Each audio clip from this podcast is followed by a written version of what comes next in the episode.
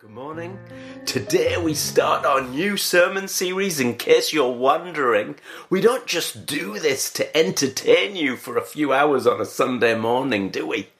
No, the Bible is the Word of God, the very heart and reason of God, and unpacking the Bible brings us closer to God. Christmas is coming up soon, and I don't know if they'll do the nativity sketches this year, but what always gets me when we see the three wise men in them, they seem to come to Jesus by following a star, a bit like a sat, nav. But do you know what? That's not actually what happened. Matthew 2 tells us they found Jesus because what of what the prophets had written. Scripture leads us to Jesus. And so, if you remember in October last year, we looked at Paul's letters to the Philippians, understanding how the gospel can bring joy even in the midst of terrible suffering and persecution. Jubilee, we rejoice because God is our strength and our song. In February this year, as we hit lockdown, we looked at encounters with Jesus where he welcomed people, often people who the culture of the day rejected or marginalized or persecuted. Jubilee as a church, you and me together, we welcome our second value because God is love. Then we had a break from our values, and over the last four weeks, we've had our Gift Day Vision Sundays. I just want to say a gigantic, enormous, humongous thank you to all of you who prayed and generously gave this year. The final figure made me gulp and worship. We don't take your generosity lightly in our current situation. That requires big faith. It requires sacrifice. In many ways, it's a thermometer of how hot you are for Jesus. Well done. Thank you. And so, this week, up until Christmas, maybe beyond, we are going to be looking at the book of Esther. And from it, we are going to be particularly digging for what we can learn about our third value. We inspire about leadership, about discipleship, about growing in Jesus. You see, the book of Esther is a fascinating story of how a Jewish woman in the midst of terrible sin, cultural injustice, marginalization, racial unrest, political oppression, historic confusion, and a seemingly divine silence brings about salvation for God's people. In many ways, it's about Esther taking the baton in the race before her and running it the best she can. Esther is an example, an inspiration of ordinary people, you and me being called to purpose by an extraordinary God for such a time as this. And yes, as we read this book, we'll not see God mentioned at all. No miracles, no prophecies, no prayers. But throughout, as the story unfolds, we'll see his silhouette, his clear presence in the midst of his absence. That's what's so powerful about a silhouette, isn't it? So let's dig in. Esther chapter 1, verse 1. This is what happened during the time of Xerxes, who ruled over 127 provinces, stretching from India to Kush. At that time, King Xerxes reigned from his royal throne in the citadel of Susa, and in the third year of his reign, he gave a banquet for all his nobles and officials, the military leaders of Persia and Media, the princes and the nobles of the provinces were present. For a full 180 days he displayed the vast wealth of his kingdom and the splendour and glory of his majesty. So, Who's Xerxes? Well, he reigned from 484 to 464 BC. He was the son of Darius, who was the king before him. Xerxes took over his father's empire right from India to Ethiopia. His kingdom crossed many nations. In fact, he reigned over what was then known as the world. Probably people referred him referred to him as the King of Kings. He was high and exalted. He had two palaces Look, one palace shows that you're important, but two palaces is just showing off. He was the most powerful man on the earth. Are you getting the picture? And this story starts in his winter palace at Susa, or known to our Persian brothers and sisters as Shush, just about 400 kilometers southwest of Iran's capital, Tehran. For some of you listening in our church, this is close to home. This is your history. And so this Xerxes decides to hold a party. If you rule the world, particularly that part of the world where just to get two of those nations to get on would be a miracle in our day, if you wanted all 127 of these provinces to be nice to each other, you held parties. Big parties, lavish parties. Parties with lots of booze, lots of women, lots of bling, lots of glut- gluttony. Just lots and lots. That's how you showed your might and power and favour. And this party was just like that. But it went on for six months, non-stop, 24-7. Xerxes worshipped what the world has worshipped for centuries since. Money, sex and power. Idolatry.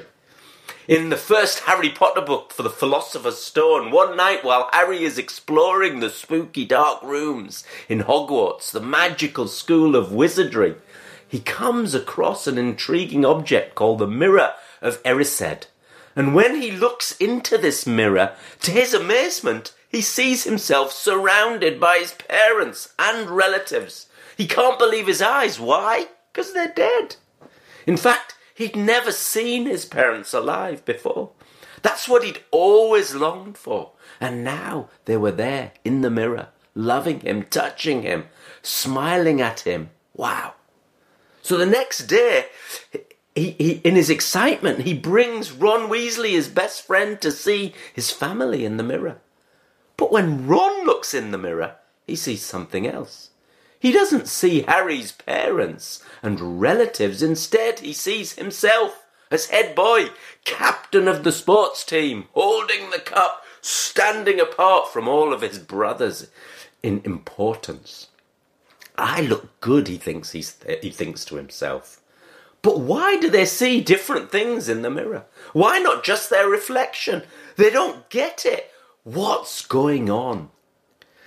And later on, Albus Dumbledore, the headmaster of Hogwarts and their personal mentor, explains. He tells them that the mirror of Erised isn't like any other mirror. Instead of showing you just physical reflections of what you look like, rather it shows you the deepest and most desperate desires of your heart. It's not actually that subtle. Erised, spelt backwards, reads desire. Jubilee, what would you see in the mirror of Erised? As a GP, I see working parents striving for promotion after promotion at the expense of their kids and their marriage and friendships. I see young men and women recklessly chasing the love or lust of their life at the expense of their health and psychological well-being. And when they lose that special person, when that relationship stops, they go into complete meltdown. I see married guys and girls chasing the passing pleasures of a sexual affair at the expense of all that they have built together over the years. I see mums so obsessively engrossed in the lives of their kids that they become paralyzed with fear and worry when the slightest thing happens to them. I see guys putting everything into financial investments, and when it all falls apart, they fall apart with it. Depression, anxiety, stress, heart attacks, loneliness, bitterness, marriage bust ups, unforgiveness, overdoses. It's all out there every 10 minutes. Welcome to the world's banquet, the big party 24 7. Dumbledore says to Harry about the mirror, men have wasted away before it, not knowing what they have seen is real or even possible. But the Bible emphatically declares an altogether different truth. The African early church theologian Augustine put it this, put it like this. If there is a God who created you, then the deepest chambers of your soul simply cannot be filled up by anything less. That's where the real party is. Jubilee, the biggest mark of maturity and joy is the daily reorienting of all of our disordered worship of created things back to our Creator God. It's a journey of repentance and faith, walking by the Spirit, loving the Lord God with all your strength and your heart and your mind and soul. It requires faith and discipline. Worship is central to discipleship and leadership. We cannot worship what we do not know. We cannot cherish what we do not have. Jubilee, how are you cultivating your worship life and battling idolatry? So, the setting of this story is a sinful, idolatrous, indulgent, self centered, power addicted kingdom. So, let's read on.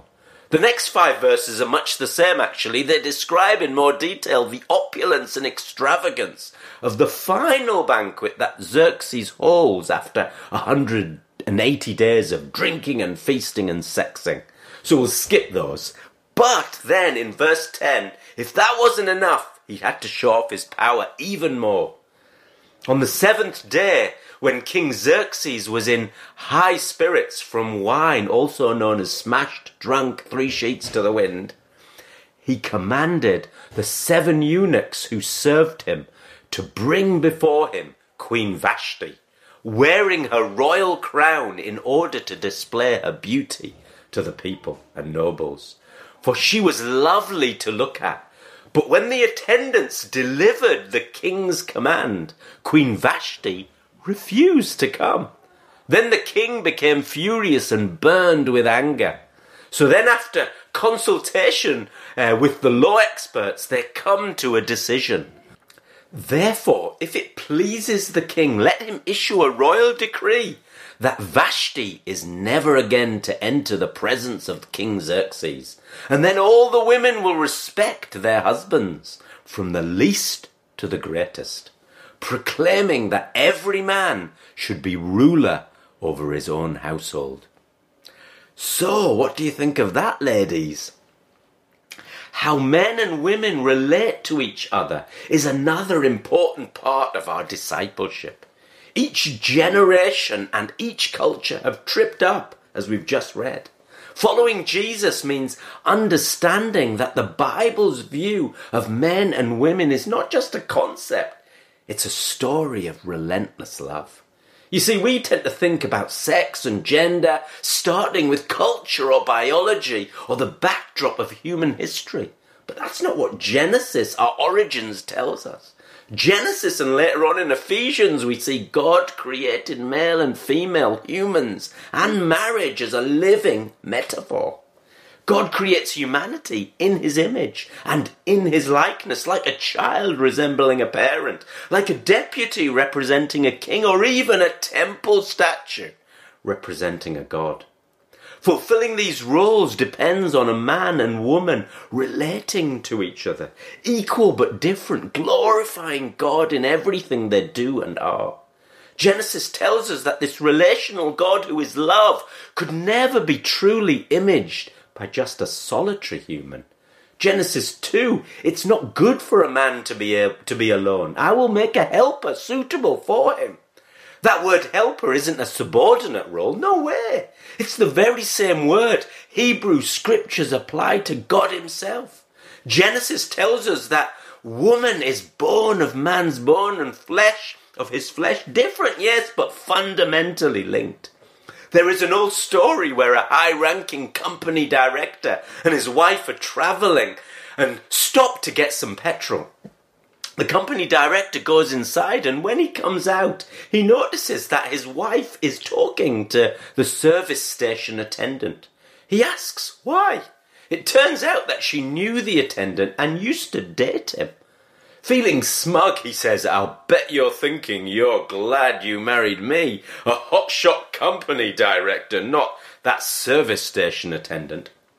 She said, No, actually, I'm thinking if I had married him, He'd be a company director by now, and you'd be a service station attendant.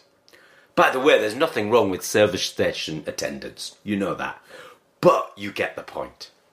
It's not good for a man to be alone. I will make a helper suitable for him, God says. However, what we see in this passage with Xerxes and a whole load of drunken men wanting Queen Vashti to parade herself in front of them is a result of what the Bible calls the fall. as Adam and Eve dishonor and disregard and disobey God's commands, essentially saying, Stuff you, I know better, God curses them. Now there is a conflict and power struggle. As a result, we see in the Old Testament appalling treatment of women by men and vice versa. We see murder and rape and exploitation. But this is a diagnosis, not a prescription. The Bible does not endorse what it reports, but it does present a realistic picture of how human beings treat each other, and in particular how we wield power. But the love story continues. Despite our defiance and hostility toward God and as a result to each other, his faithfulness and grace is unending. His longing for us is often described as a marriage. For your Maker is your husband, the Lord of hosts is his name, Isaiah declares. This marriage, however, turns out to be a very dysfunctional marriage on our part. But despite this, he is unrelentingly faithful and forgiving, and the climax of that faithfulness is Jesus himself. Rebecca McLaughlin writes, where God was husband to his wandering people in the Old Testament, Jesus, the ultimate image of the invisible God, steps into history as a groom. Jesus, throughout his ministry, traveled with a whole host of women. Jesus was born to a woman. God himself came into humanity through a woman. That's a massive statement in Jesus' day. Again and again, we see Jesus affirming, honoring, healing, and lifting up women as moral examples, both in life and parables. In a male dominated culture, his attention to women throughout his preaching is remarkable. The woman at the well, the woman who washes Jesus' feet, the woman caught in adultery, the way Jesus bigs up these women and shows compassion is inspiring and shocking. And so it continues into the church. This strange new first century faith flowing out of Judaism proved highly attractive to women, and they filled the church. The second century Greek philosopher Celsus snarked that Christians want and are able to convince only the foolish, dishonourable, and stupid, only slaves, women, and little children. The third century Christian apologist Minucius Felix records critics saying that Christianity attracted the dregs of the populace and credulous women with the inability natural to the, their sex. Jesus is why an aged woman named Apollonia, when she was taken by the Romans, was beaten, had her jaws beaten, her teeth broken, and was offered her freedom if she would renounce Christ, instead chose to spring into the fire and be consumed. Jesus is why the mystic Julian of Norwich in 1393 wrote the earliest surviving example of a book written in the English language, the 16 Revelations of Divine Love, so profound that it is still studied to this day. Jesus is why women have traveled continents, spent decades learning a strange language so they could translate the gospel, planting churches, caring for the sick, educating the illiterate, and marching for the oppressed. Christianity Jubilee in the early church was counter-cultural. In fact, when I look at the world around me, the binding of the feet of women in China, the suicide by funeral pyre of widows in India, the practice of female genital mutilation, polygamy, pornography, sexual harassment and abuse, the lack of education, the lack of opportunity. Perhaps the whole world needs to meet Jesus once more at the well. Perhaps our world has still not caught up with him. There is an organization in India called As Your Own who rescue orphaned girls, usually from sex trafficking, and raise them as their own, as a reference to the notion that in Christ all are to be one family. One story involved a girl called Rani her, who lost her childhood when she was just 11 years old. She and a friend were drugged, abducted, and transported 3,000 miles away from their home. and the captors coerced her into sex trafficking through sexual torture en route. The combination of poverty, threats, and beatings made it clear that for Rani, there was no escape. Eventually, Rani became pregnant and gave birth to a little daughter she named Prema. Soon, the captors wanted to use Prema as well. They offered money and then made threats to do the, do to the daughter what they had done to her mother. The staff of Aaron heard about Prema's situation and intervened, although it took much time to gain Rani's trust. Eventually, they rescued Prema from this world at great risk to their own life. Rani herself today still remains a captive. In fact, she now works from the inside as a slave to help other daughters come to freedom. Such is a Christ like sacrifice. Rani's statement when her daughter uh, was handed over to the staff was, I will not live for many more years. Please take care of Prema when I am gone. This is Jesus' church, a church of hope, reality, rescue, grace, and life. Why? Because Jesus is a better king the real King of Kings, seated in majesty and glory, high and exalted, not just son of Darius, but the Son of God, who came not to be served, but to serve, not to kill his enemies, with an army of millions, but a bit like Rani, to die for his enemies, saving billions. Not like Xerxes, who rose to power and died again. Rather, Jesus died to power and rose again eternally ruling and reigning, worthy is the Lamb who was slain to receive power and wealth and wisdom and might and honour and glory and blessing. Jesus, Jubilee, is a better King. Let's praise him, let's worship him, and let's put him fair first and foremost in our lives. Let's be inspired by him, by a God who is our Father.